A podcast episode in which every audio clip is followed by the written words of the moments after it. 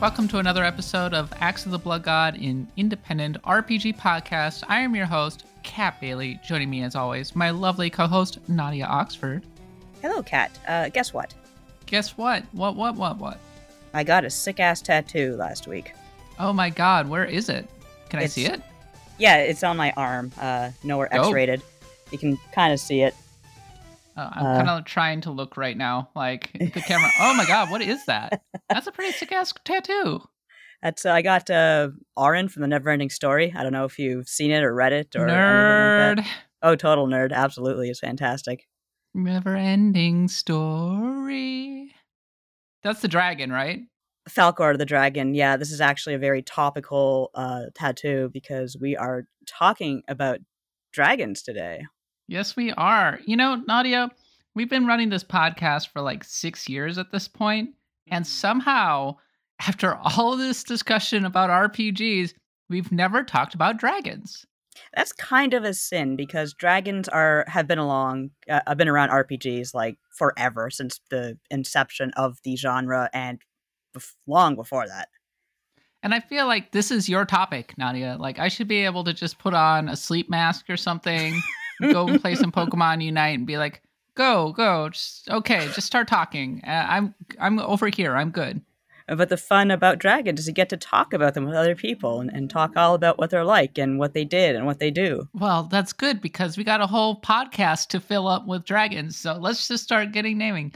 But first, we'll get to that in a little bit. But first, a little housekeeping. Thanks so much for listening to the show. If you enjoy it, please do us a favor and leave us a review on the podcatcher of your choice. You can follow me on Twitter at the underscore katbot. Nadia is at Nadia Oxford. And we have a Patreon, patreon.com slash bloodgodpod. The next thing we have up is the Charlatan Dropouts, episode two of our Final Fantasy XIV podcast. Nadia, can you give us any hints as to what this episode's going to be about? Well, uh, you almost got it there. Very good. Charlie and Dropouts. Okay. You remember the name of the podcast. That's great. I did it. we were getting somewhere.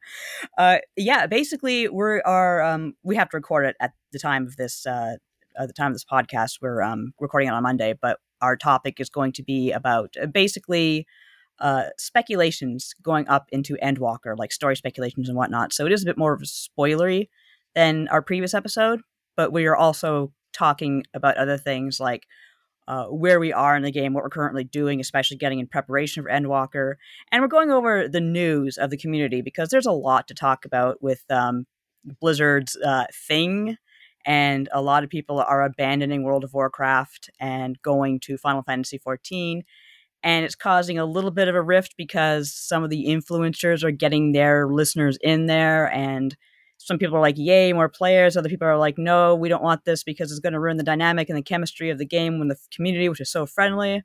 Uh, that's gatekeeping, though. So, um, yeah, it's a whole thing we're going to go over. I think it is legit to fear that the community will get toxic the bigger that it gets.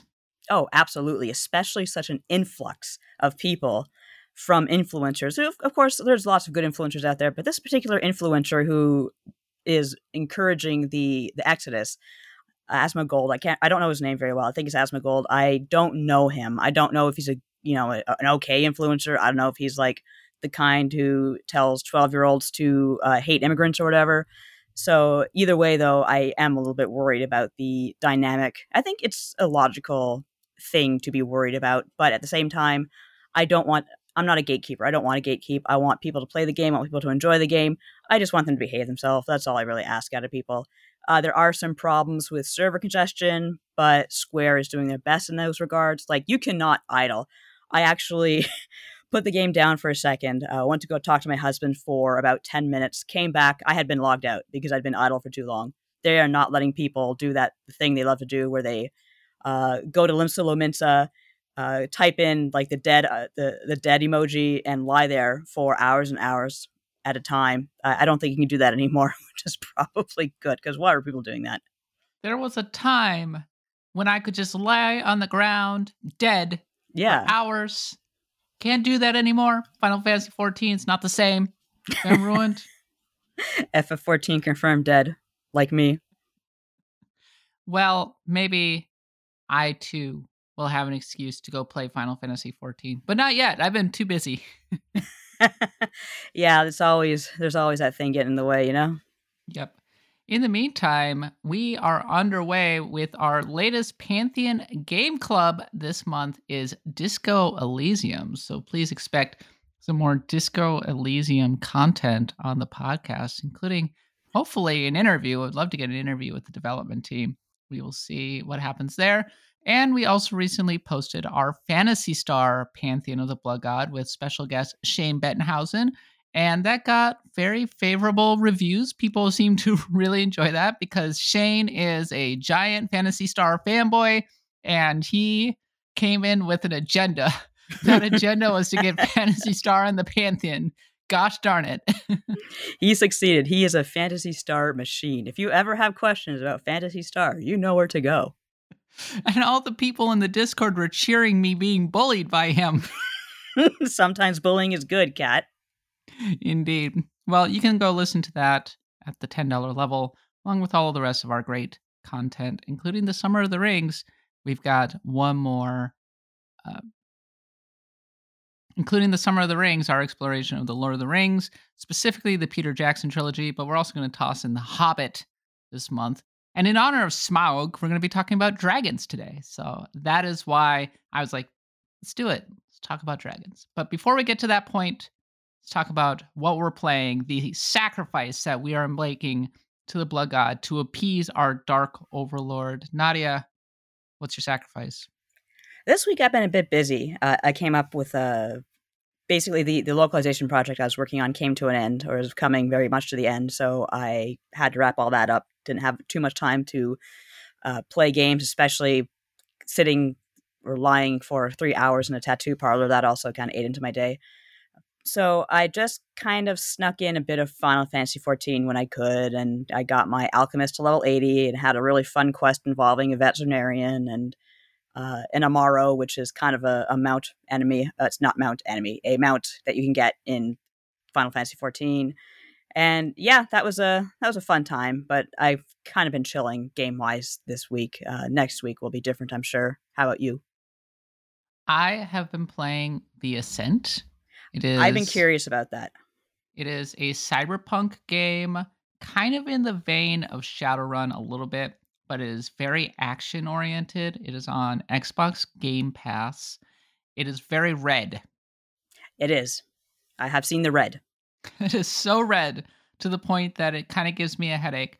In many ways, it is actually quite beautiful. The environmental art is really gorgeous. These big, dirty, multi level cities. Uh, the enemies aren't that interesting to fight, but you know, give it some time it's a co-op game kind of reminds me of games like dead nation and that kind of thing though there are some light rpg elements to it for example plenty of stats to put skill points into a variety of different weapons that have a variety of different stats uh, different armor that kind of thing that you can equip. Uh, you can take on side missions and grind money so that you can continue to improve your character. There are cosmetic elements so that your character visually continues to grow and it's enjoyable. Um i wouldn't say that like it is really setting my world on fire in many respects but i i think the thing that bugs me is just kind of how clunky the actual shooting feels mm, because right. so what you do is you'll be running around with your submachine gun or whatever and then enemies will come swarming towards you much like in say Diablo, and you're just shooting them, right? And I don't know if I'm missing something. It would be nice to have, for example, a, a melee attack or like more special abilities, but mostly I'm using my uh, grenades and my my gun. And maybe I'm missing something. It took me a while to figure out how the, that I was supposed to be uh, actually upgrading my character's skill points. I was like going, it did give me a prompt. I had to go looking for the actual skill trees. Okay, that's fair. Like it was kind of buried down within the actual menus. The tutorialization in this game isn't fantastic. So there might be abilities that I'm not aware of that will make dealing with enemies um, easier or more enjoyable. But yeah, there are a lot of swarms of enemies coming at me at any given time. So usually what I'm doing is rolling away, hiding behind a barrier, and then there's this odd thing where like if you start shooting, you'll shoot into the barrier. So you have to hold L2 to aim, and that's how you aim over the barrier, right? And if you're crouching, they'll do the kind of thing where they'll like aim blindly over the barrier and start shooting. Or if you're standing, you can still hold L2 and then just like fire over the barrier and take out enemies. Still kind of clunky, like aiming around, especially because it's a fixed isometric camera. So it's like hard to kind of get your head around like the enemies that are coming at you from all directions a lot of the time. Um, yeah, like it, it's fine. Mostly what it's draw what draws me when it's not super red shifted and everything. It's just the the lavish, lavish uh, world design. Yeah, I've heard that it's a very interesting game and it has a lot of possibility, but it does have uh, quite a bit of jank in terms of the gameplay and some bugs as well. Yeah, there's a, uh, cyber deck element. That's why I was thinking of Shadowrun. And then it's almost like set on a different planet because there are all these kind of monsters and everything. Sort of like similar again to Shadowrun, where there are like orcs and elves and that kind of thing. And dragons just show up one day. It's like, well, hello. now we live in fantasy cyberpunk world. Yeah, I think Shadowrun. I always thought Shadowrun was on Earth, but I guess I, I could be wrong. No, it that. is. Okay, okay. So yeah, yeah, it's on Earth, and I know that the dragons like run the corporation, so that just seems so like perfect to me the conceit of Shadowrun is that one day, like dragons just show up, people start mutating into orcs and everything, and it becomes this crazy world, right? And then. The few, and then it's kind of in the near future, like in the aftermath of this crazy happening in the world, and now like people are going into cyberspace and everything. So they're kind of mashing together Dungeons and Dragons and uh I don't know Blade Runner because that's what people do with these kinds of fantasy worlds and tabletop games. I think that's kind of cool, though, and I think it's quite telling that despite the great apocalypse of the world and the shift of everything, we still have these corporations ruling over us. Yeah, it's always the corporations. Even Pokemon, corporations are rolling ruling over us. Oh, absolutely. But the Ascent, yes, you are right. It does have a lot of bugs, though a patch just came out today, I believe, that added ray tracing to the Game Pass version. Apparently, that was not in that version. I'm playing on the Xbox Series X. I think PC Gamer was specifically referring to the PC version of this game. Also, co op, as you already said, was very janky. Hopefully, some of the bugs have been resolved. It seems like a game. I, I think the reason that this game is getting a lot of heat is one, it's on Game Pass day one. And yes. now we've hit a point where people will go, oh, it's on Game Pass. And that like by itself is enough to kind of get uh kind of discussion going because people will just come in and just start playing this game. That's what I did. I was like, yeah, oh, it's on Game Pass. I'll give it a shot. It's an RPG. I should be able to talk about it on the on the show. And like it goes to show once again kind of the brilliance of Game Pass in general as a uh, as a business model. I look forward to Microsoft finding a way to screw it up at some point in the near future.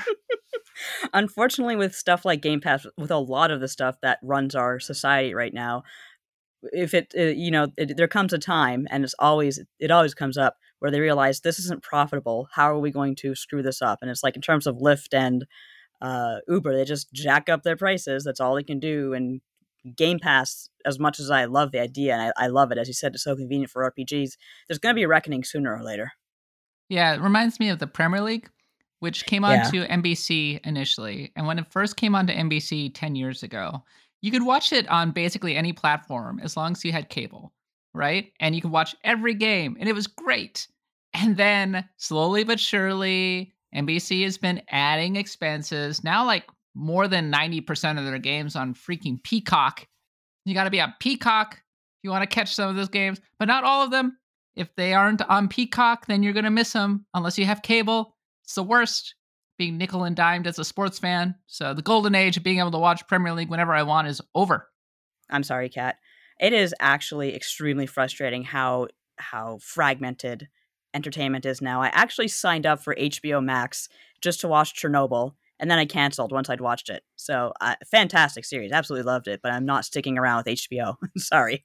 I think I'm literally spending like three hundred dollars a month on streaming services and subscriptions at this it point. It is stupid. The, they took what cable did and made it worse somehow.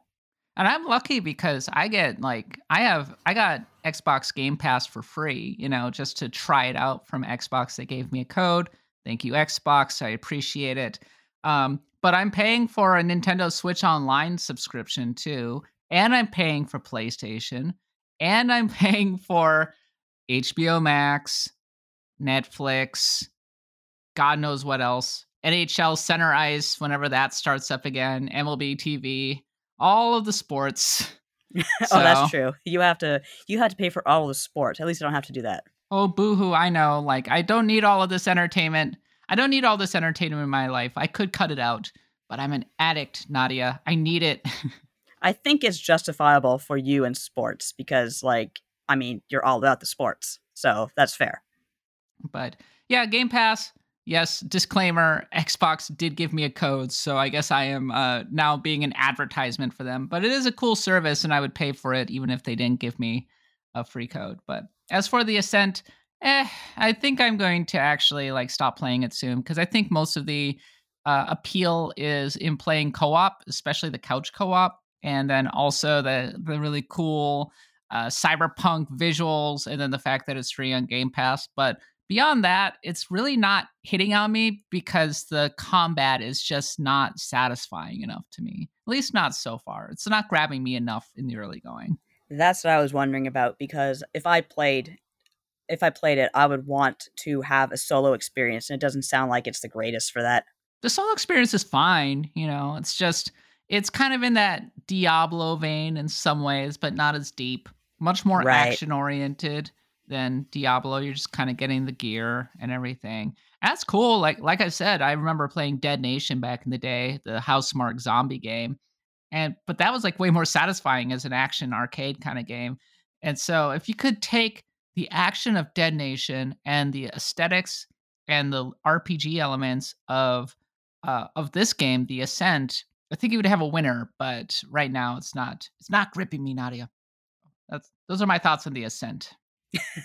and that is Kat's review of The Ascent. Who knows? It might be built up in the future to be a lot better, but uh, it sounds like it's okay. It's okay. And if you have Game Pass, you really can't go wrong with giving it a try. Nope. And besides, I have a lot of other RPGs that I kind of want to be playing at the moment. I do kind of want to. I want to keep playing through Neo: The World Ends with You, which I've been kind of cranking through. Monster Hunter Stories too, which is like actually quite good.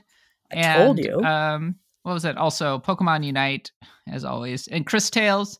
So it feels like there are a lot of RPGs kind of floating around at the moment. There are. There's a lot to polish off. Um, we're not looking at any major releases like really, really soon, but there's lots of smaller stuff that you can absolutely get into until the fall season comes. I have to play Disco Elysium as well.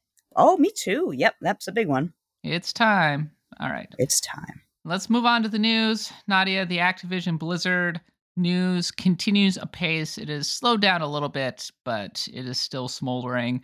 Watch as of the recording of this podcast, the Washington Post and Bloomberg both released very massive reports with basically Jason Schreier doing a what a goal slam dunk with like 50 sources on his report. It's pretty wild.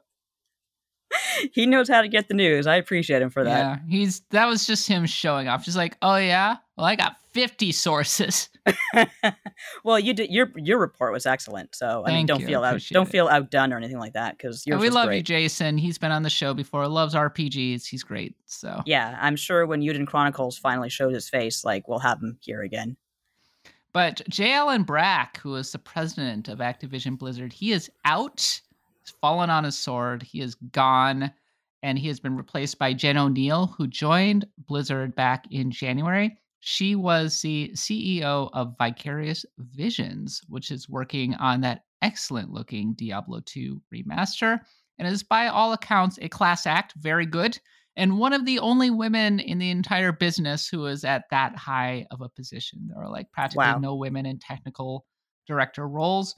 Uh, but she will be working alongside Mike Ibarra, who came over from Microsoft and was mainly working on Battle.net we'll see what happens. It's a tough time for Blizzard. I think if anybody can maybe pilot this, pilot the company out of it, it might be Jen Oneal. But as I've reported in the past, Blizzard has a ton of issues going on right now. I mean, it has the sexist culture, going on. It has HR problems, but then also has like giant gaps in its release schedule. Has a lot of a lot of problems, and I wish them the best of luck in actually trying to get those resolved. It's kind of sad, but like the the myth of Blizzard is over. But this is like the third episode in a row that we're going to be end up ranting about this. But yeah, that's the the news. Yeah, I um I've heard people say that this shuffle is just more of a cursory thing, like it's not really going to make any significant change. Everything has to kind of come from the bottom up, and uh, unionization, of course, is always on. It always has to be on the table. There's no argument about that. Uh, but there is a lot of rot to clear out in Activision Blizzard. I mean, probably some of the worst we've seen in the industry, and I don't know if a single or if, uh, even a few like changes and, firings and and quits can really change much of what's going on, but it's a start at least. And I think that the, uh, you know, I'm not going to tell you how to do your job, Kat, but the, the the games journalists of today have to keep pushing Blizzard and keeping an eye on them and being and reporting on them and and everything like that. Just keeping them in the spotlight. Don't let them slink off into the shadows and start doing their thing again. As for J. Allen Brack, uh, I would say that his legacy was fraught to say the least. He came in after Mike Morhaime departed in late 2018, and there was always a sense that he wasn't he had huge shoes to fill because Mike Morhaime was this beloved figure at the company. He was the kind of guy who he would have a a barbecue and then you'd go to his barbecue and you could get your ideas done, you know, the real kind of a guy's guy, suppose. That would be the culture, right? He'd been around since the very earliest days. And J. Allen Brack was kind of an outgrowth of that. He was very much the old guard, had been around with World of Warcraft, that kind of thing. And the impression that I always got from talking to various people was that J. Allen Brack was very much somebody who could be successful as, say, running World of Warcraft, you know, being at a director level role. But when he came to being a president, running the entire organization, it was going to be a tougher time for him because he still had that director mindset. He was very hands on. A lot of people in director level roles were still reporting directly to him. He had a big hand in the day to day. And so maybe he needed bigger vision for the company overall. And maybe that's why he seemed so blindsided when this all came out. I'm trying to recall, was he the one who gave that non apology about Blizzard and Hong Kong back in the day with uh... Yes, he did. Yes. Okay, yeah. That was that... like one of the first things that happened to him too, was uh, the Blitzchung controversy. Yeah, I just remember him kind of standing up there doing the South Park thing. We're sorry, sorry. But it was yeah. like one thing after another. Like there were the layoffs. Like Mike Morhaime left, and then it was basically left up to J. Allen Brack to pull the trigger on the layoffs that were going to be coming they had to because Activision was like, look, you're way overstaffed and there are no games coming out. Freaking make cuts. And J. Allen Brack made cuts and it sucked. It and sucked they were bad. like something like what was it? 800 people got let go from Activision Blizzard. It was a huge chunk of people let go, and that did not really endear anyone to the company. No. And then later that year was the Blitzchung stuff uh, Diablo Immortal was in there somewhere. That whole thing with the is this a joke?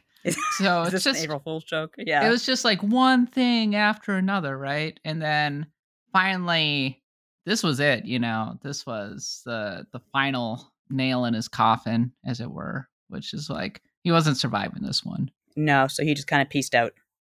Pieced out. I bet he got a lot of money though. He's gonna just laugh all the way to the bank. Yeah, I think financially he'll probably be just fine. Yes, he will. God, I, I want just give me the money. Jeez, I, I, bet I could put good use. But yeah, I absolutely could. Uh, taking long naps on a bed of money. That's a good use. Moving on, Nadia. The other big controversy that is happening right now is Niantic. So, a few months ago, it looked when it looked like the pandemic was kind of winding down at least a little bit, or at least was under control, Niantic was like, "Hey, we're going to uh, we're going to remove some of the bonuses that we gave out to people to encourage social distancing. For example, we had uh, you ha- you could usually you have to be within 40 feet of a Pokestop or a gym. Well, now you only have to be 80. Uh, you can now you can do it within 80 feet. right? And so they removed those bonuses, and people got really mad, very, very mad, because it meant they had to leave their house. And they didn't like that very much. And I know I'm oversimplifying it. Don't leave, like, leave me alone. And so recently, Niantic announced a big Sword and Shield event where they were introducing Pokemon Sword and Shield monsters into Pokemon Go. And there was a big explosion of people demanding on social media that Niantic reintroduce some of the benefits uh, from the pandemic such specifically the social distancing bonuses. And finally, it got so loud, and people were saying, We're going to boycott Pokemon Go. Niantic came out and said, We're going to look into it. Sorry. Okay, we're going to do it. Jeez. So. Please remember to spend your money at the Galar event. Please don't leave before that happens. Yeah, so here's a little bit more detail because as someone who plays Pokemon Go pretty much every day, uh, when the pandemic hit, they did indeed implement several bonuses, one of which being was that you only had to be within 80, I don't remember if it was meters or feet, I think it was meters of a Pokestop to spin it. And yes, this was good for social distancing, but also good for people who are in more rural areas. And it was also good for disabled people who maybe can't get out that often and spin Pokestops. And re-implementing that now or, or, rather rescinding that and saying okay now it's 40 uh, feet or meters now you have to go back to outside uh, it's first of all it's a matter of okay you're not really paying attention to what disabled people are saying about how good this new change is but also the the pandemic is not over. We are as as i read yesterday there will be fourth waves or there are fourth waves and it's they look happening right now. Yeah they look different but they're here and with so many people who refusing to get vaccinated i just feel like now is not the time to say oh boy everything's great. Now to niantic's credit they're saying they're not rolling out this all at once. Like for example ontario still has a lot of laws in place about social distancing so we still have that extension. They're rolling it out according to regional uh, governments and what they say about safety. But of course, as we know, particularly in the southern states, a lot of the laws down there have turned into catch as catch can. Take off your mask, uh, go run naked in the streets for all we care. Vaccinated, not vaccinated, not our problem. So it's just, I don't know, it feels like not a great time to take away that extension. Hell, leave it in. I think it's like so much easier to engage with Pokemon Go with that extension because I have a Pokestop right outside me, right outside my building but I'm on the 15th floor, so it's not really easy to get down there every single day and to, to spin a Pokestop. So I say keep it. And I think Niantic is going to, a lot of people are saying, oh, they're going to implement a compromise, something like pay for the extension, which would be really, really crappy. But we'll see what they have planned for now. I think they just want people to calm down so they'll participate in the Galar uh, event region. And we'll see what where we are like in September, I suppose. Yeah, you're right. And I'm sorry for being kind of flip about people leaving their house and everything, because, yeah, you're right. Uh, accessibility is definitely a big issue. And of course, especially in the United States, the pandemic is far from over.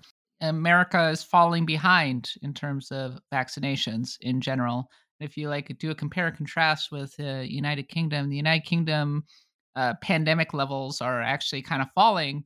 They're also like 20% ahead um, in terms of adults being vaccinated. Uh, I think we're ahead of you. Canada's yeah, kind of like we we've been tumbling. You know, I mean, there are some states. There are some states like uh, Minnesota, for example, that have very good vaccination rates, and there are some states that have very bad vaccination, and they are getting slammed. They are getting slammed, unfortunately. And put it this way: the U.S. Canadian border is closed for the foreseeable future. I think there are implement there are restrictions loosened in some regards. You can fly in certain regards to the states, but driving, which of course everyone did, everyone like every day without thinking about it, that's still forbidden, and that's going to be forbidden for the near future because the Delta variant's not settling down in the states. Nope, it's a it's a bummer, Nadia. My uh, yeah, my favorite NFL team, the Minnesota Vikings have had a big controversy because they are the least vaccinated team in the league. Really? Minnesota? The Good Minnesota goodness. Vikings. Kirk Cousins, our quarterback, recently had to go into quarantine for COVID because he was exposed. And he said that he would go in a plexiglass box rather than get vaccinated. Oh no! You have he to wanted to be Bubble Boy, or like the Pope Mobile or something. Just kind of drive him down the field in this plexiglass thing. one of our best receivers, Adam Thielen, doesn't want to get vaccinated. One of our best defensive players, Harrison Smith, doesn't want to get vaccinated. And Mike Zimmer, our coach, is just going, What are you doing? Get vaccinated. It's just okay. People who don't get vaccinated, I do acknowledge there are certain um, nuances here. I do feel like workers, a lot of workers, are afraid to get that second vaccination because of those those side effects and you do feel sick for a couple of days afterwards. That's not a joke. But if they can't get that day off to rest, then they're going to say, well, I can't miss work because I don't have any sick days. I can't take the days off. So I sympathize with that because I was floored for the next day afterwards. Some people are just fine, but you don't know what Me you're going to get. Oh, exactly, oh, yeah. you too. Like my husband I was fine. Pfizer. I was totally, I was yeah. totally out of out for the count for a solid day after getting the second shot.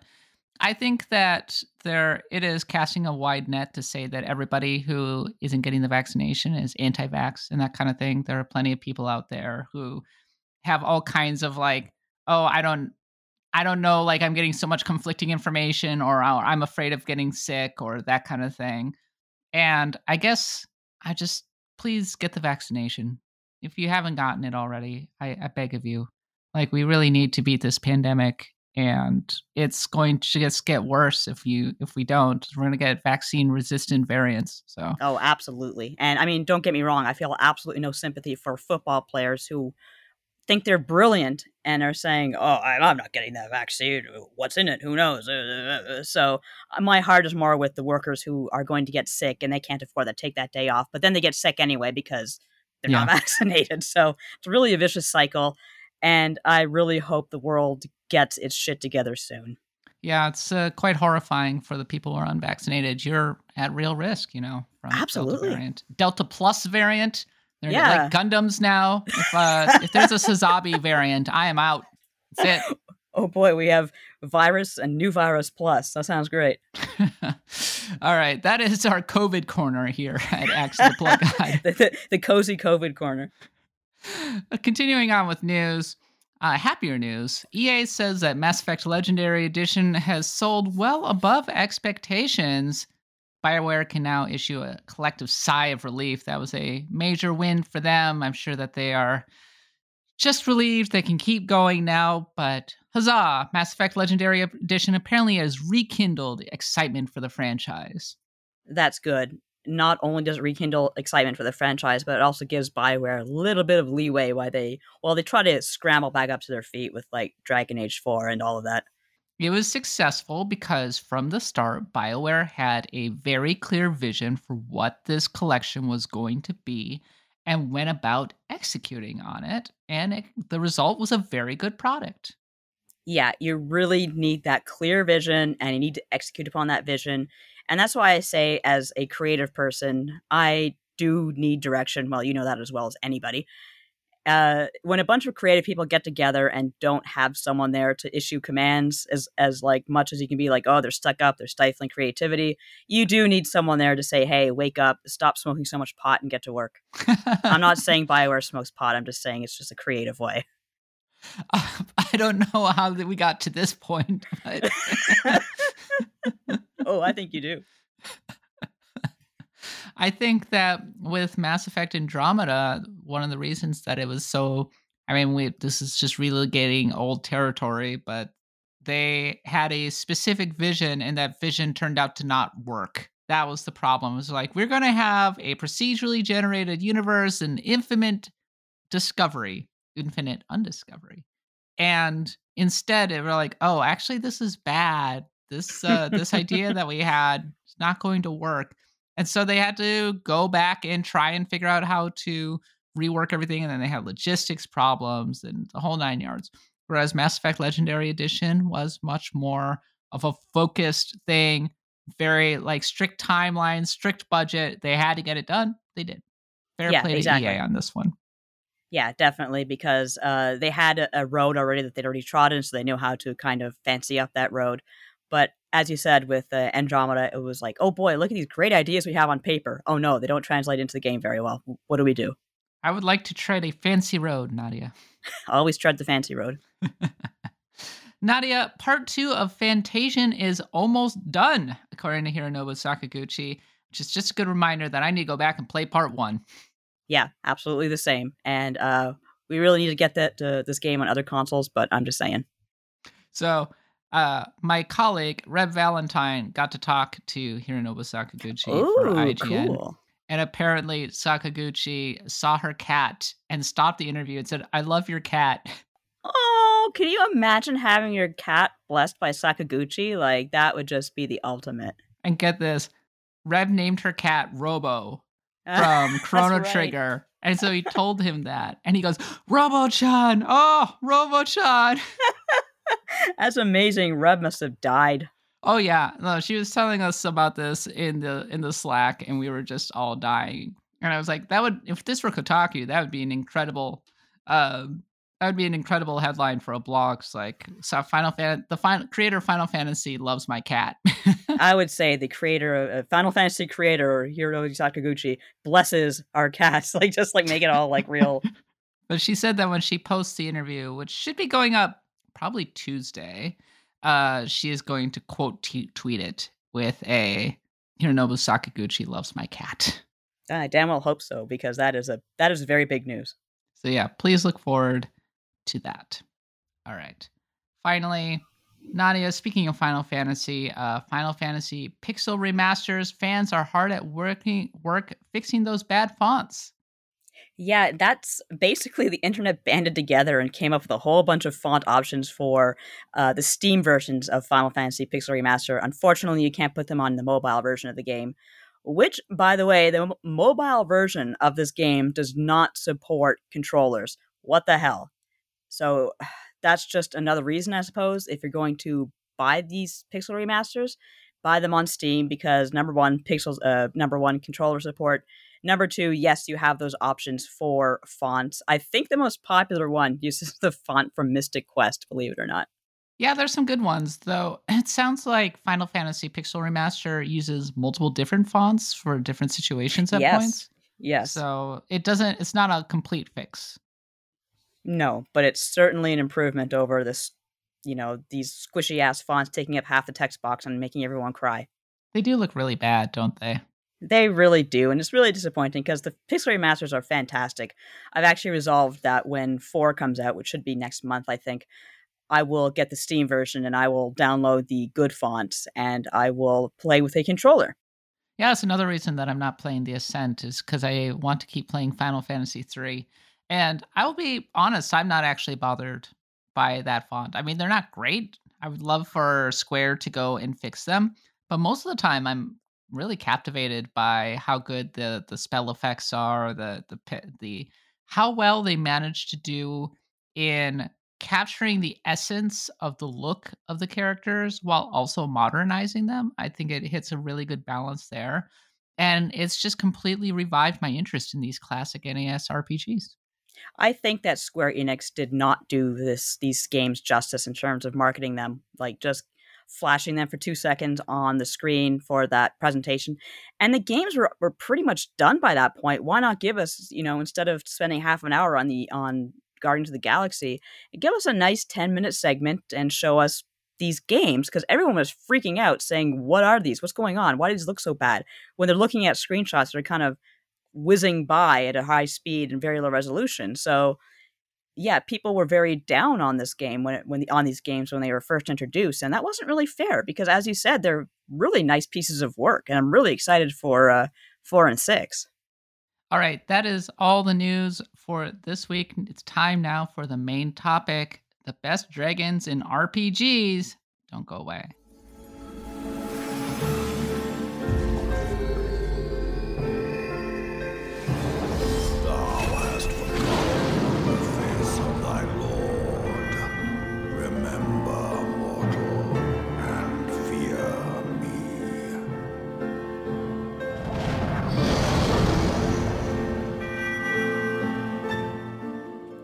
So, Nadia, it is the summer of the rings. As you may have heard, we are in the middle of exploring all the different ways that the Lord of the Rings has impacted RPGs, the Lord of the Rings trilogy. We might jump into Lord of the Rings Third Age at some point later this month, hint, hint.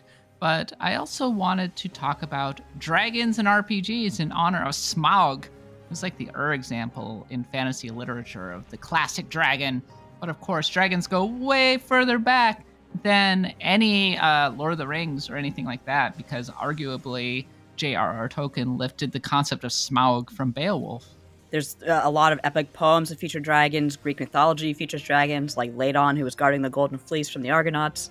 Yeah, the dragons are, I don't want to say they're the oldest mythical creature, but they're certainly up there in terms of age, and that's probably because, uh, in part, from the dinosaur bones that ancient cultures found and said, holy crap, there were dragons running around here. So dragons kind of rose out of that myth.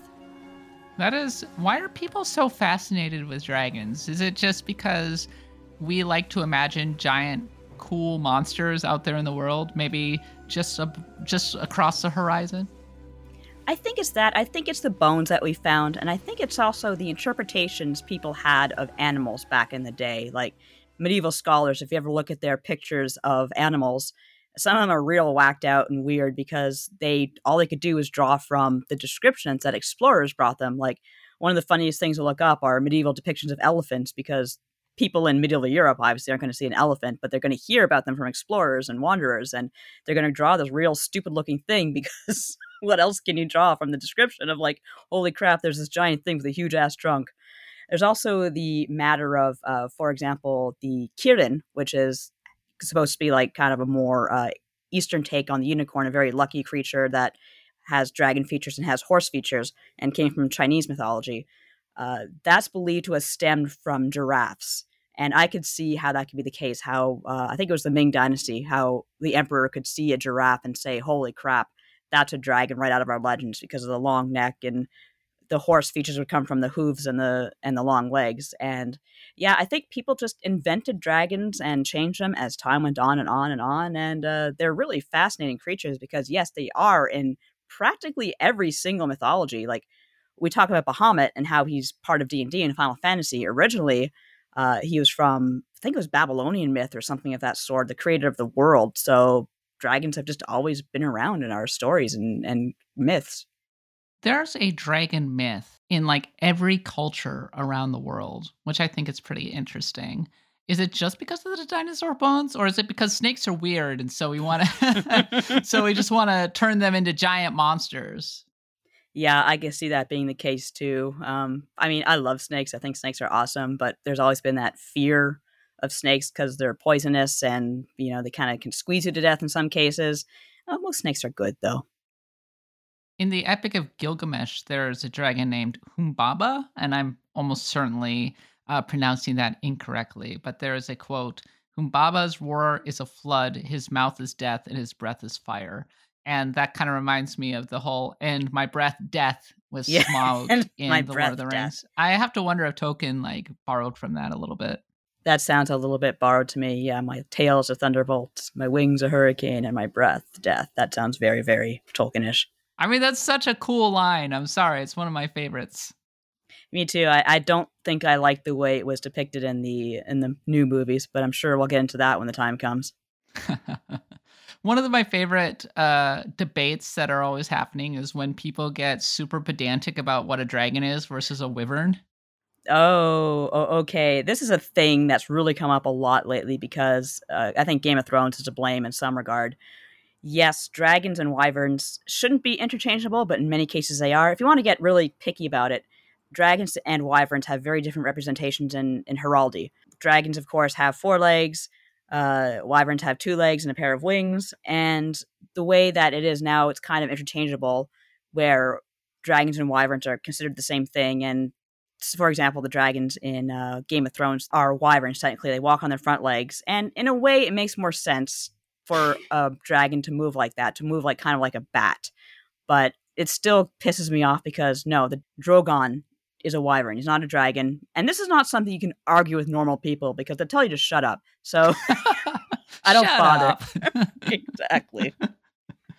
Four legs for dragons, two legs for wyverns.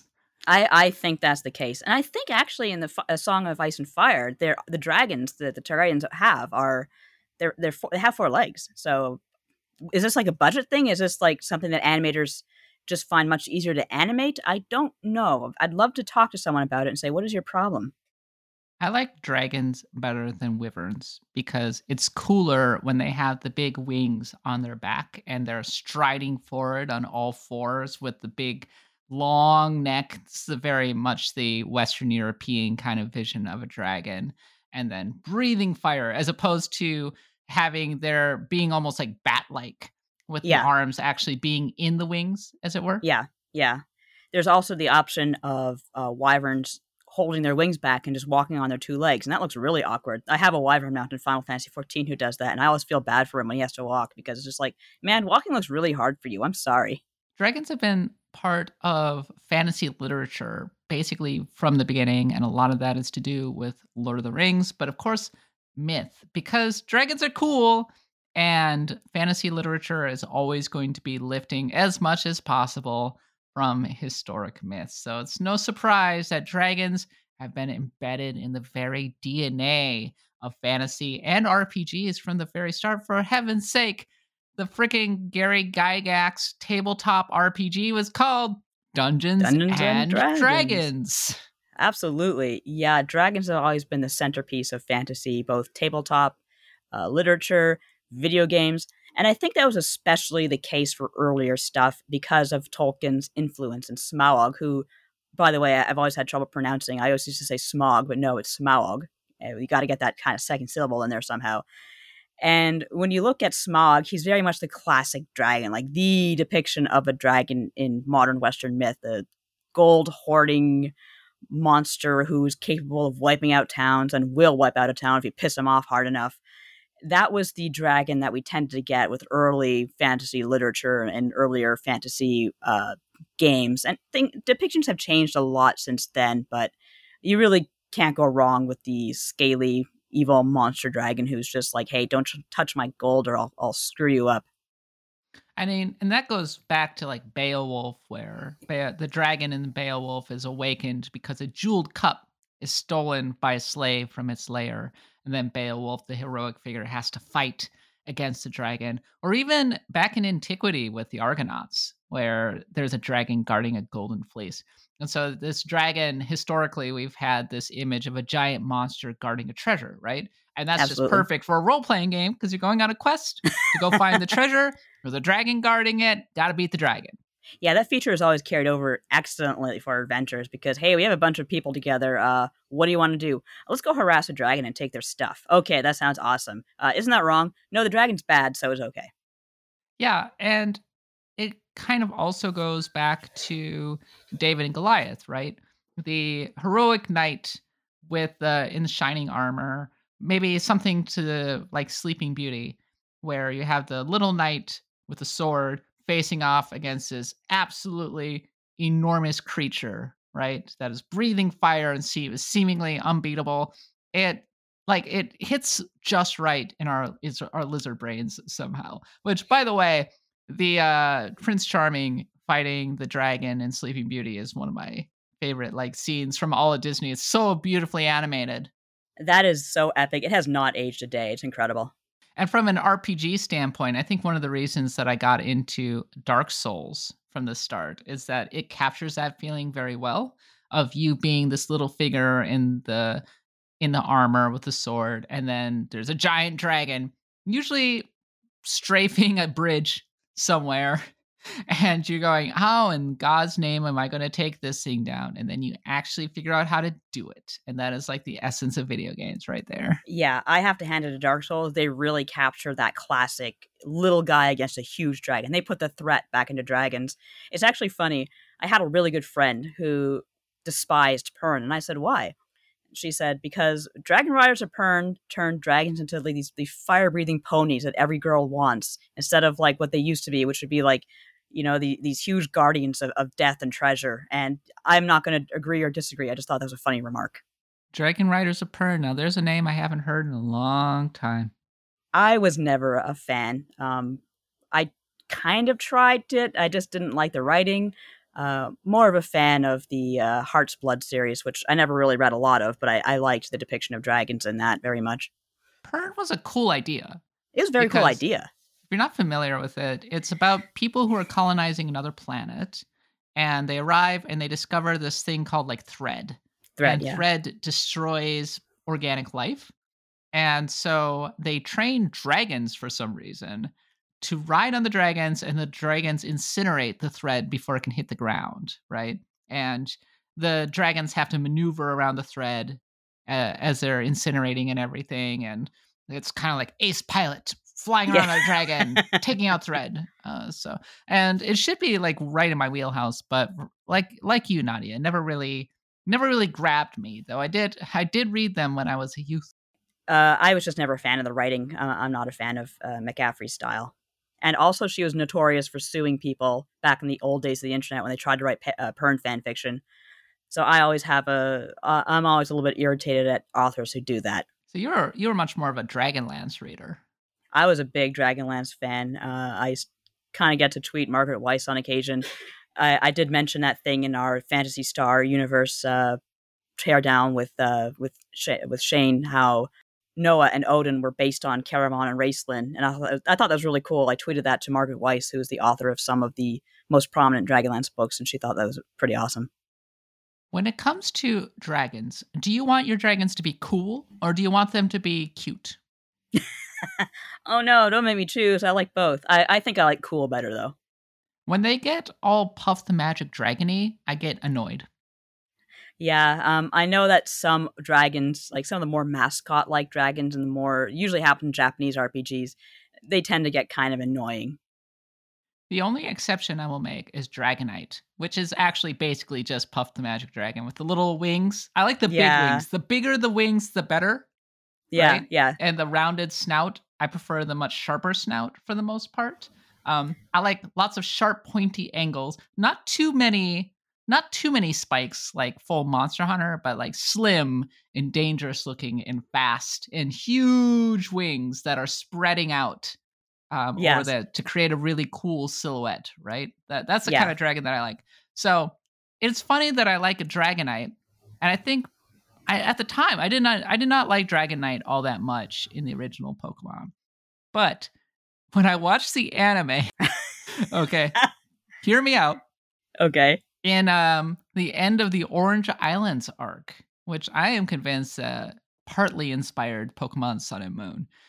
Uh, Ash is fighting a dragon trainer who's basically a stand-in for Lance um, in the finals, and the the trainer sends out Dragonite as their final monster, and it's Dragonite versus Pikachu, and this Dragonite probably one of the biggest badasses that has ever been deployed against Ash in the early going of Pokemon, and Ash, uh, really good fight, not gonna lie. Uh, the that dragon hits like a freaking Mack truck. It's flying.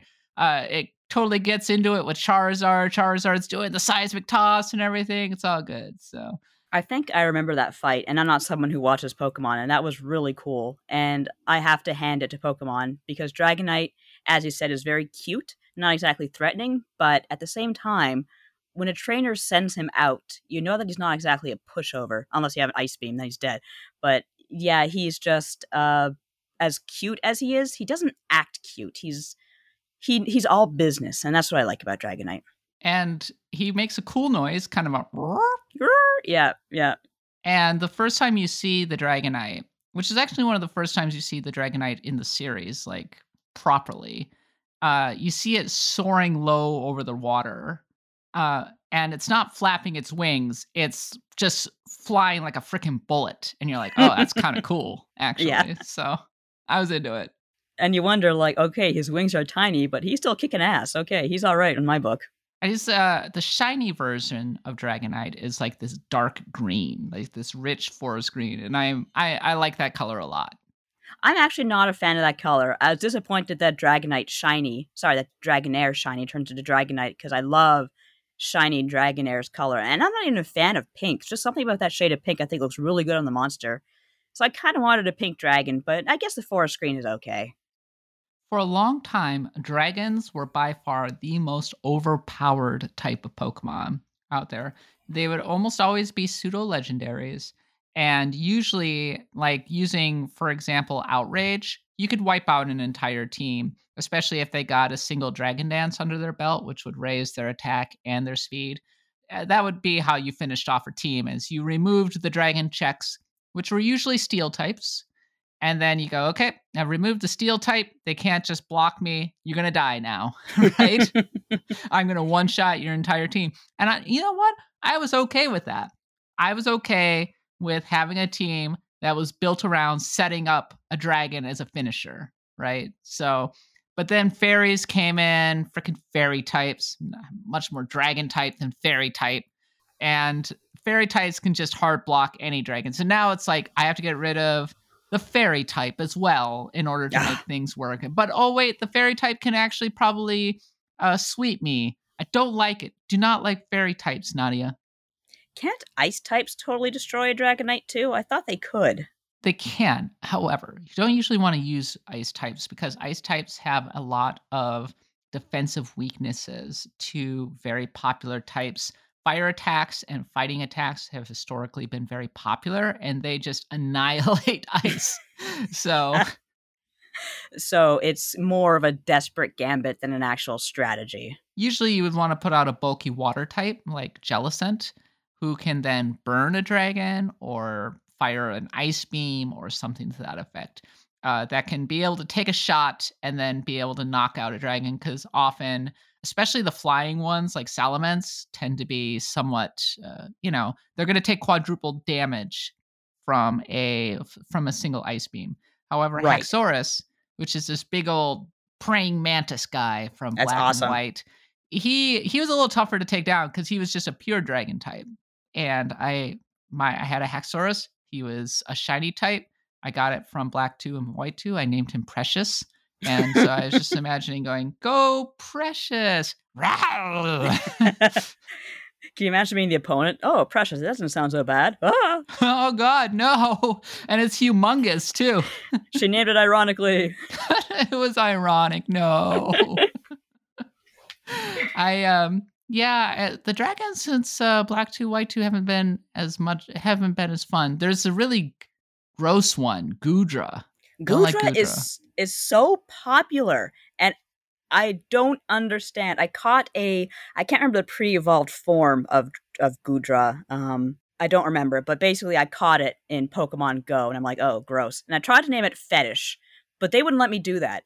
And I tried everything to get around the this the center block to name it Fetish. So they they they had it covered from every angle. Got to hand it to Niantic. So finally, I settled on F E T T space I S H. So that worked because I know that uh, it's a popular Pokemon amongst some people, if you know what I mean. I don't get it at all. I'm not here to kink shame, but I just don't get it. There's another dragon from Black and White. I think my least favorite one. It has a pink head and a green body, and it looks like something out of Roblox for some reason. It's just a very dumb looking Pokemon. I'm not sure I know the one you're talking about, but it does feel like a lot of like it, it does feel a little bit like the Pokemon team snapped some Lego together sometimes and said, "Okay, here's our new dragon." And then there's Tyranitar, which is I a dark rock type, but Yes. he's more like a dinosaur, actually. And Yeah. he can fire up a sandstorm when he comes out. And he uh he was a dominant Pokemon for a long time. I don't know if he's still as popular in the metagame, but at the time, very strong. Yeah, he's really cool. I like. Uh, he- do you say he was dark and and uh, Dark rock. But is he? Is there any dragon in there at all, or no? No, no. It's just but he looks dragony. He does, yeah, definitely. And of course, there's the ancient joke about how Charizard is not a dragon, even though he is a dragon. But unless he's uh, evolved, I think Charizard X becomes uh, a dragon type. And in the original Pokemon Red, and I promise we won't spend too much more time on Pokemon, but that's just like the first thing that came to. You don't see any dragons until the very end. Yes. And then the first time you ever really encounter a dragon is when Lan- you meet Lance the Dragon Trainer, who looks cool. He's got a cape. awesome. Yes, he's He's got a the cape. final guy. You've been fighting really hard through the Elite Four. You're it's a grind. You're going, oh my god, this is so hard. And then you come upon Lance the Dragon Trainer. He's like, I train dragons. You're like, what? Whoa, Oh, that's holy shit, terrifying. You've got a cape. You're you mean business? And then he sends out his dragons that are using hyper beam on you and probably wiping you out because hyper beam uh, means business in the original Pokemon Red and Blue. Hyper Beam was quite OP in the original uh, original Red and Blue. One thing I really like about Sword and Shield is it really makes the dragon battle feel like something. The one against Raihan, like I love that battle. That was a lot of fun. One thing I actually like about Pokemon, this is a little bit off to the side, but not quite. I like the way a lot of the dragon trainers are dark skinned because I believe in representation, and I think the idea that these dragon trainers, the coolest people, are like brown and black. Uh, I think that's a really awesome addition. If I was a kid and I was like, you know, a minority, I think I would think that was pretty cool. That is pretty cool. For a long time, there was basically practically nothing that could stop a dragon. It felt like in Pokemon, and that's because Pokemon dragons are supposed to be strong.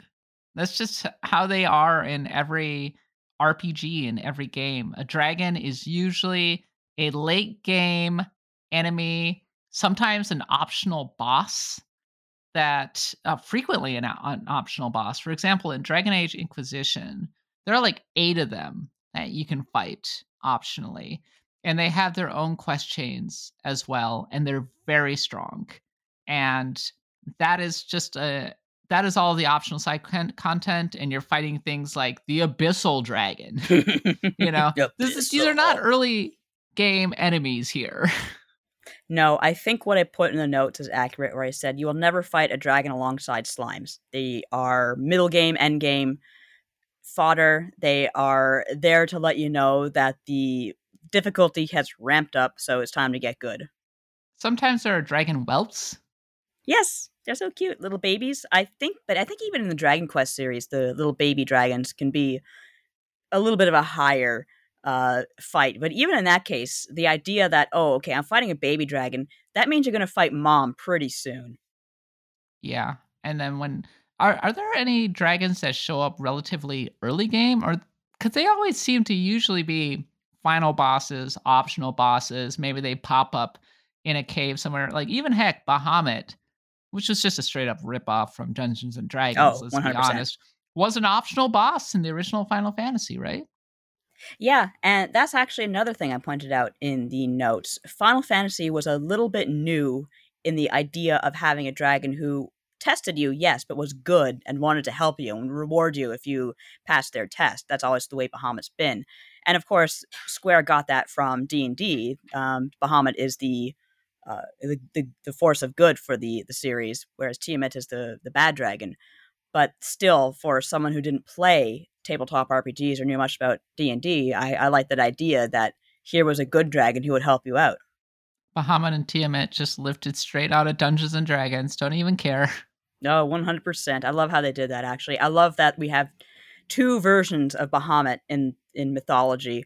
Uh, we have D and D, and we have uh, we have Final Fantasy the way he's depicted there, and of course there's the original myths that Bahamut and Tiamat are from. But oh, who cares about them? I guess. I was looking at lists of the best dragons in RPG history. Bahamut is consistently listed, and what's funny is that Bahamut came from myth, but in myth, Bahamut is a fish. Yes. yeah, he's a fish. I can't remember if Tiamat was actually a dragon. I think she was, but yeah, Bahamut I know was a fishy fish. But when I think of Bahamut, I think of Final Fantasy, which is just goes to show how much Final Fantasy has co-opted that imagery for itself. An increasingly badass looking dragon too. Just like I remember in Final Fantasy VII, there were like three different variants of him, right? Oh, there was. There was a uh, Bahamut, Bahamut Neo, and Bahamut Zero. Bahamut Zero is is just insane, where he has six wings and literally nukes from orbit whatever you you, you tell him to nuke. And uh, getting Bahamut Zero is a whole thing in itself. Like I think you have to save all the large materia, which isn't easy. And if I recall, the demo for Final Fantasy VII, which went out and was supposed to make people kind of change their minds about saving up for an N64, and it probably worked, that had the Bahamut Neo summon in there, which is also ridiculous. Where bah- you the enemies are lifted into space by uh, magic, and they meet this huge ass dragon who just again nukes them and sends them plummeting down back to Earth. You can't look at that and say, "Holy crap, that's amazing." It, it, I'm sure a lot of people were were uh, were made that much more excited for Final Fantasy VII just by that summon alone. Yeah, you want to talk about Hyper Beam from Bahamut? Uh, the the flare attack is yes. really cool. Yes, um, I actually like the original name for Flare in the West, which was Nuke. So in Final Fantasy, the original, you had, um, I think only War Machine used Nuke, and of course it was a level eight Black Wizard spell, a Black Mage spell. In Final Fantasy IV, when you fight Bahamut, he in the original translation he uses Mega Nuke, which is such an amazing name for a spell. That was changed back to Mega Flare, which is of course the more uh, traditional name. I think the idea, though, is that Bahamut does fire for nuclear damage. He does not fire for fire damage. Makes me think of Godzilla, which I don't know if you could consider a dragon specifically. He's more of a got that prehistoric thing going, but of course he does breathe fire. Except it's not fire; it's atomic breath. Yeah, right? yeah, and I think that's exactly what Bahamut is using.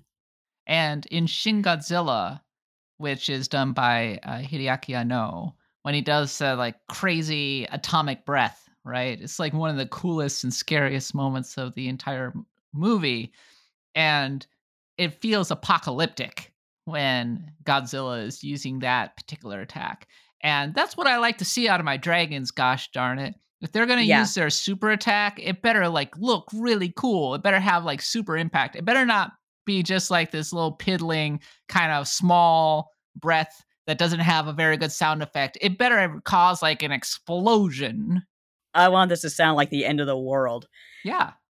and that is why actually the going up against Bahamut in four is so epic because you go up against him and the first thing he starts doing is counting down and whenever a boss starts counting down that is no good so if he hits zero uh, he will unleash mega nuke which will almost certainly wipe your party if you don't take precautions and the way to beat Bahamut in the original final fantasy IV is to use wall send it back at him or maybe get Kain to jump if you're lucky and he's not he avoids the attack now, Final Fantasy IV Advance, uh, sorry, for the DS, this is how much of an asshole this game is. It took away that whole thing. You can't beat Bahamut by bouncing your magic back at him. No, you have to do things the traditional way. So have fun with that.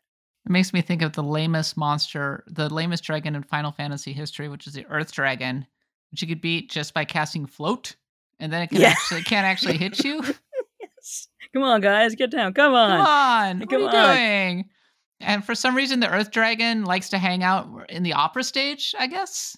Yes, he's in the opera. This was in Final Fantasy VI, where at the end of the world, um, once Kefka initiated the world of ruin, you had the eight dragons who were unleashed. So you had these eight mega bosses wandering around Final Again, Fantasy. optional bosses, right? uh, optional bosses that you could fight. Uh, one of them, yep, you're right, was the Earth Dragon just hanging out in the opera house on the stage, and the impresario was like, "Uh, can you get rid of it? We have this dragon," as if like it's just like a roach or something. So that's a that's a fun battle. What's very interesting about the seven dragons or eight dragons rather is that one of the the first one you're probably going to encounter is the Storm Dragon because he's hiding out in Zozo, which is one of the first major tasks you take on when you have the airship. And he's a very very hard fight. He you are not meant to take him on at that point in the game but uh, if you accidentally step on the trigger that uh, frees him you're for- you're forced into the fight and he's probably going to wipe you out. So that's kind of terrifying. That gives you ptsd every time you see one of the dragons like on the map and you say i'm not i'm not screwing with that thing. Not that it really matters. You get kind of a crappy materia not materia um uh, magicite shard for beating all of the dragons and it's just by that point the game's pretty much finished. So eh, when it when you are making your totally unique fantasy world it feels like the first question you got to always ask is okay but how do dragons figure into this? Right? Oh, absolutely. they almost always have to have a really big part in the actual lore right where dragon but they're usually old gods or something this is the case in like dark souls this is the case in dragon age i think this is the case more or less in skyrim where you have a whole freaking game full of dragons Yep, the whole thing. That's actually an interesting game with its dragons because we mentioned how dragons are usually kind of uh, mid tier bosses, end tier bosses. I feel like Skyrim throws them at you very early and it's kind of terrifying. Yeah, okay, as I recall, you go to Whiterun and then Jarl's like, blah, blah, blah, there's a dragon hanging around. You're like, oh no. And you go to fight that dragon and he sends like a bunch of troops with you. And it's, even though it's early in the game and you usually don't fight dragons at this point in an RPG, it feels all the more epic for that because you're going up against what you know is a very strong enemy. I mean, you saw uh, the town ruined by uh, Alduin when he interrupted the execution, so you're you're kind of scared of dragons at Well, this you point. You see a dragon right from the start because you're about to be executed, and then a dragon shows up, starts messing everything up. Yeah. So of course you're fighting this dragon that's hanging around Whiterun, and you're you're kind of scared of it because uh, you saw what Alduin could do. But uh, thankfully, this is a wuss dragon, so it goes down. It's not easy, but it goes down like eventually. And yeah, you beat your first dragon, yay! And and then you get to meet Paarthurnax, and Paarthurnax is really cool. The funny thing about dragons in Skyrim, and it's the same in Dark Souls actually, is that you can just stand back with your bow and go plink, plink, Yeah. plink, plink, and then their their health bar just slowly inches down. You're like going plink. yeah. Who's doing like, that? Stop that. Oh, dead. You know, they're Yeah. supposed to have these diamond scales that are umpre- impregnable, except for the one little iron arrow that just keeps hitting them for one damage. Yeah, one of the earliest mistakes I made in Skyrim was carrying around too many dragon bones. Those things are heavy. But the dragons in Skyrim are cool because you hear the first thing you hear is a roar, and if you're gonna do dragons, you better have really good sound effects around them. Yeah, yeah. You hear the roar, and you start immediately scanning the sky in fear because you're like, ah, crap, there's a dragon around here. Where is it? And then maybe you end up being on fire because when they're using their fire attack, it really hurts.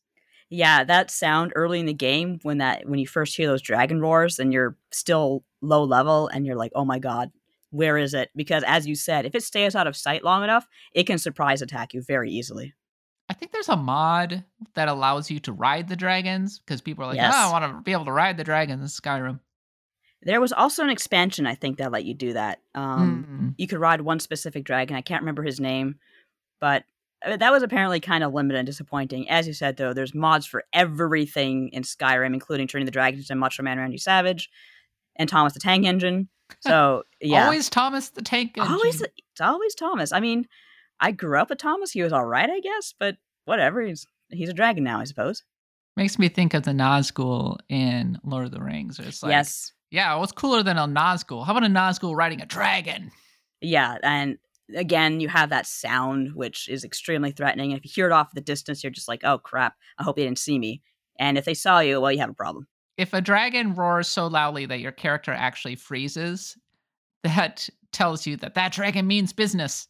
There's actually a term in Dragonlance called dragon fear, which is where if a dragon gets in your vicinity, you're probably going to be so terrified you can't react.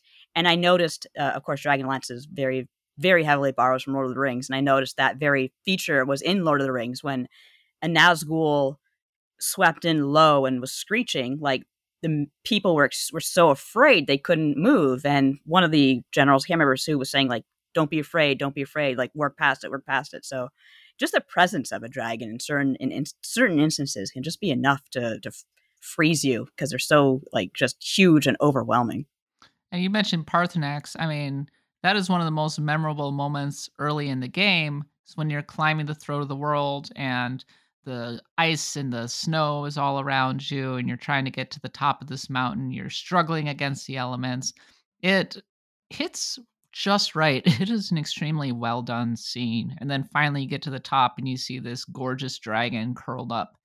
And of course, Paarthurnax plays a big role in the story, and you get to decide whether or not you're going to kill the thing. Who kills a dragon? Come on. No, I never kill Paarthurnax. I can never do that. He has that famous line about what's better to be born good or to overcome your nature with great difficulty. He has Mario's voice. He is Charles Martinet, and you can hear it if you're if you're listening for it. You can absolutely hear him. And I actually I saw Charles Martinet once at Toronto Fan Expo. Uh, it was the end of the day, and no one was really there, so I got to talk to him for a while. He's a really really great guy. I Oh. kind of tried to get him to say it's a me Paarthurnax, but I don't think he took the hint, so he didn't do it. But yeah, I really like the encounter with Paarthurnax because dragons, um, of course, are usually bad in Skyrim. They're their main your your main enemy, your worst enemy, and then you have had this good one who has a he teaches you what you need to know, like to control this power of yours. He's really really interesting character. I like Paarthurnax a lot. Well, you'll have good dragons, and then you'll have evil dragons. Yeah, that's a very D and D right there. Chromatic bad usually, metallic good usually. Or, for example, with well, I'm trying to think of it. Oh, I mean, Skyrim did that whole thing with good dragon, bad dragon. World Warcraft did that as well. 'Cause Mhm. You had uh, Alexstrasza, who was good dragon and could become a girl with not enough armor on at any given time. And on the and on the evil side, you had Deathwing, who was the star of a Cataclysm. And I will have to say that I was never a big fan of the design of Deathwing because so okay, so I used to read the Warcraft 2 manual um pretty religiously. I loved it. And that was where I was learning about like Alexstrasza, who had been chained down and was her babies were being used as uh and as basically cannon fodder by the orcs and everything. And then you had Deathwing on the other side, who was just like a big mean jerk. He's gonna come out and kill everybody.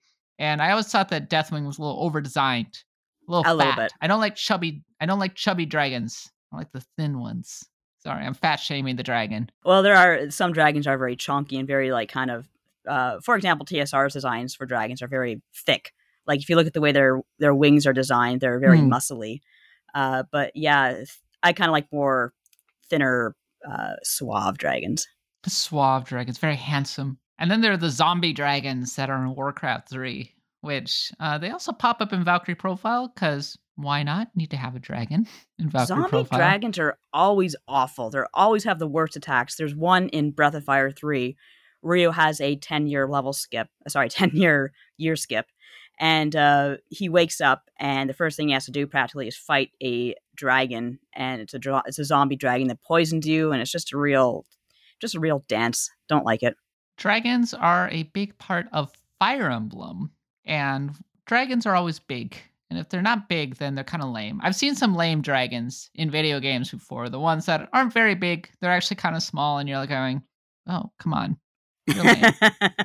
But then in Fire Emblem, I remember very clearly the final boss of Blazing Sword, where the dragon was so big that literally only the head fit on the screen. So when you went into the battle, uh, the head would come down and you could like do an attack on it, and then it would do a huge fiery attack on your party. And it looked amazing on the GBA screen. I was so impressed. I remember that. And every time you initiated a fight, it would swoop in, and you could just get a scale for this huge ass dragon that looked like it was very capable of ending the world. And I remember this well because uh, I used like uh, what's her names, Lord Pent and Lady Louise, and Lady Louise chose that moment to tell Lord Pent she was pregnant. Just as they were going up against the dragon, and I'm like, "Oh, what great timing! Thank you for that."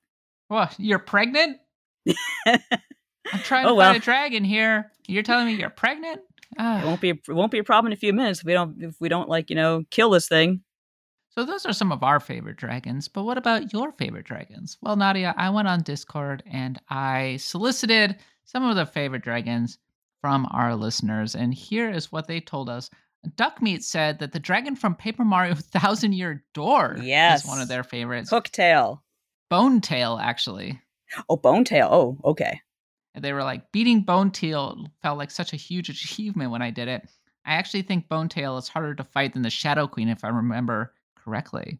Uh, as I recall, I never fought Bone Tail, but they are an optional boss, I believe, and they are a they are quite a struggle. There's, I know there's Hooktail, Bonetail. There's they're a trio of siblings, basically. I can't remember the last name. Katie says a Fou-Lu from Breath of Fire 4. He hits all the high notes of a dragon with ancient elegance, sophistication, and power, but stands out as a sympathetic character. Yeah, we actually just recently talked about this on Retronauts. Fou-Lu was a topic that came up because we talked about Breath of Fire 3 and 4. 4 is actually not a game I have played much of, and I go into detail why on the podcast, but basically, I don't like the format that they have going on. I, it makes me a bit cramped and motion sick. But I do like Fou-Lu as a character. He's very interesting in that he's, I believe he's a dragon who used to be worshipped, and he goes to sleep or whatever, and he wakes up and nobody's worshiping him anymore. And he's really pissed off about it. And he, Ryu is the second half of his power or whatever, and he goes to go find it and blah blah blah. But I do like the idea of a dragon sleeping, waking up, and everyone's like, "Go away, boomer! We have cell phones now." Not saying that Breath of Fire Four had cell phones, but you get the idea. Why aren't you worshiping me? Come on. yeah, I can understand why a dragon would be pissed off when no one's worshiping them. Like, Nuclear Sandwich loves the dragon from Dragon Age Origins, and I'm not going to spoil it, but they do have Kate Mulgrew's voice. Well, hey, can't go wrong.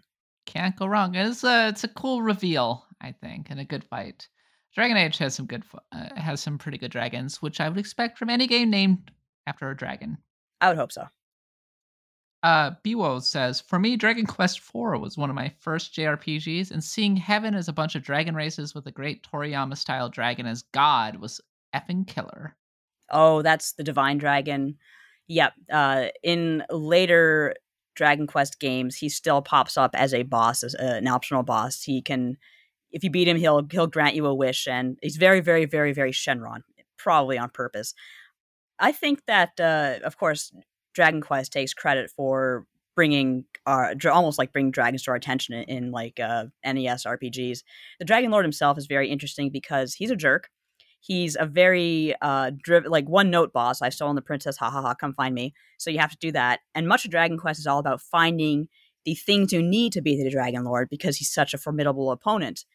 And one thing I find interesting is that Dragonland, uh, sorry, Dragon Lord's extended family is kind of nice. Like you meet his grandson in Dragon Quest II, and he'll help you.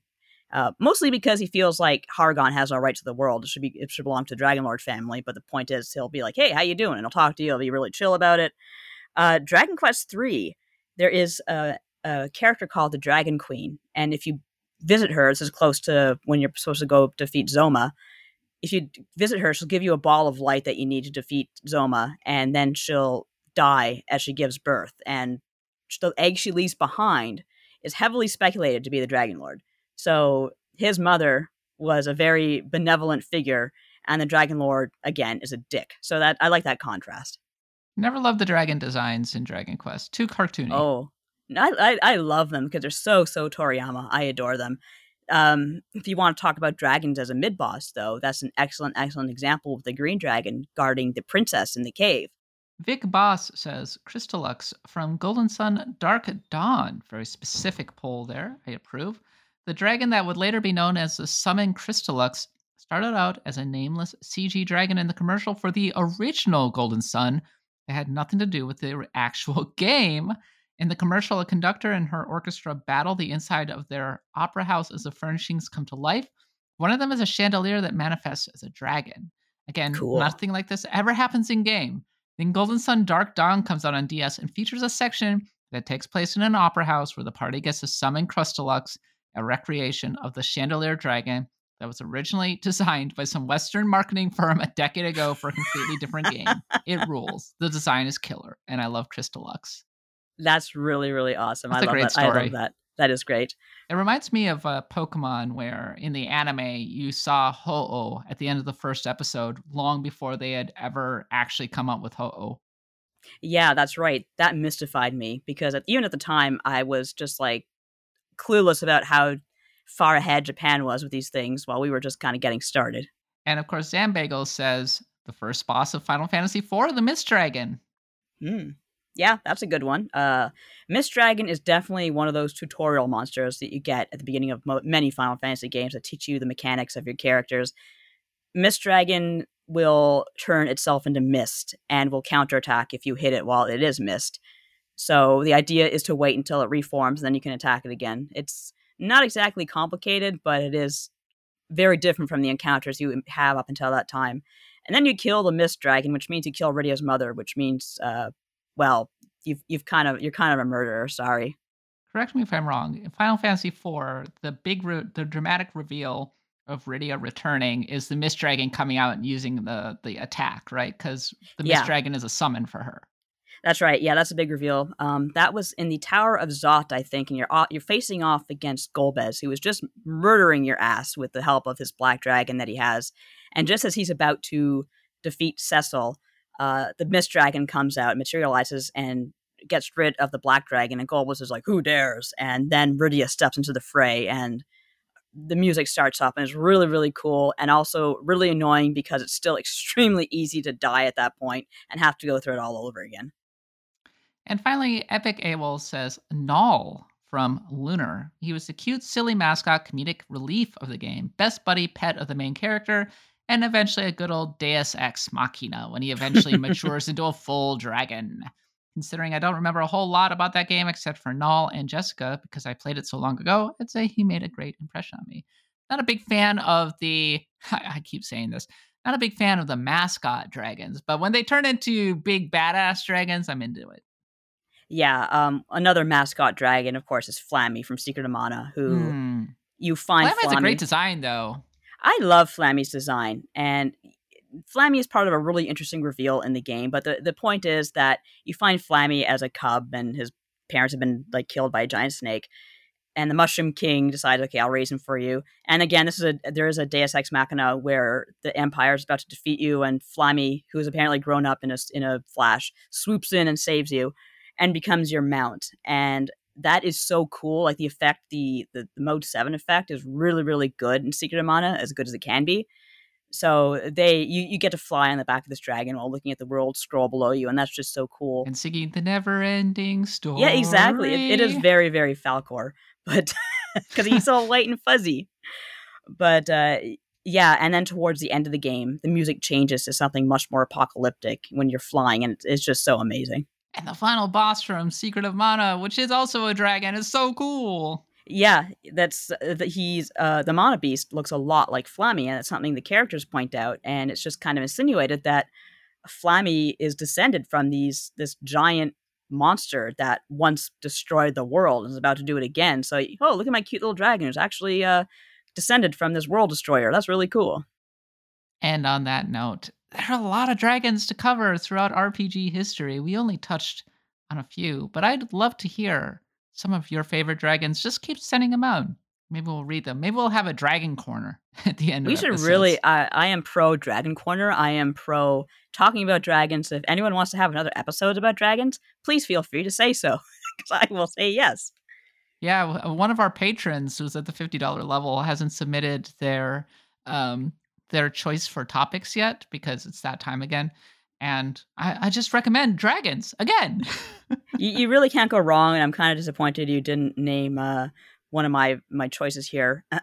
Hraesvelgr from Final Fantasy XIV, quote unquote, scored with the human chick, and the allegory Catholic elf, elf church completely lost its shit. That's the story of Heavensward.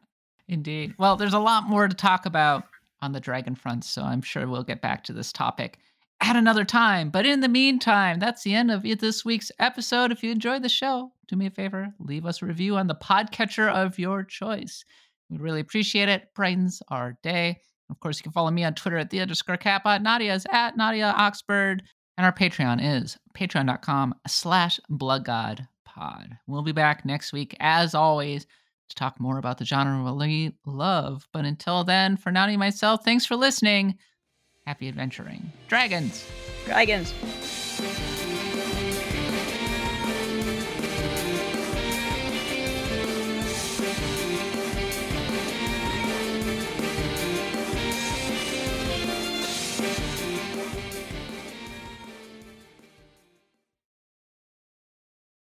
I mean, you want to talk about a hyper beam? Obama, Obama, Bahamut. Obama's firing his hyper beam from his tan suit.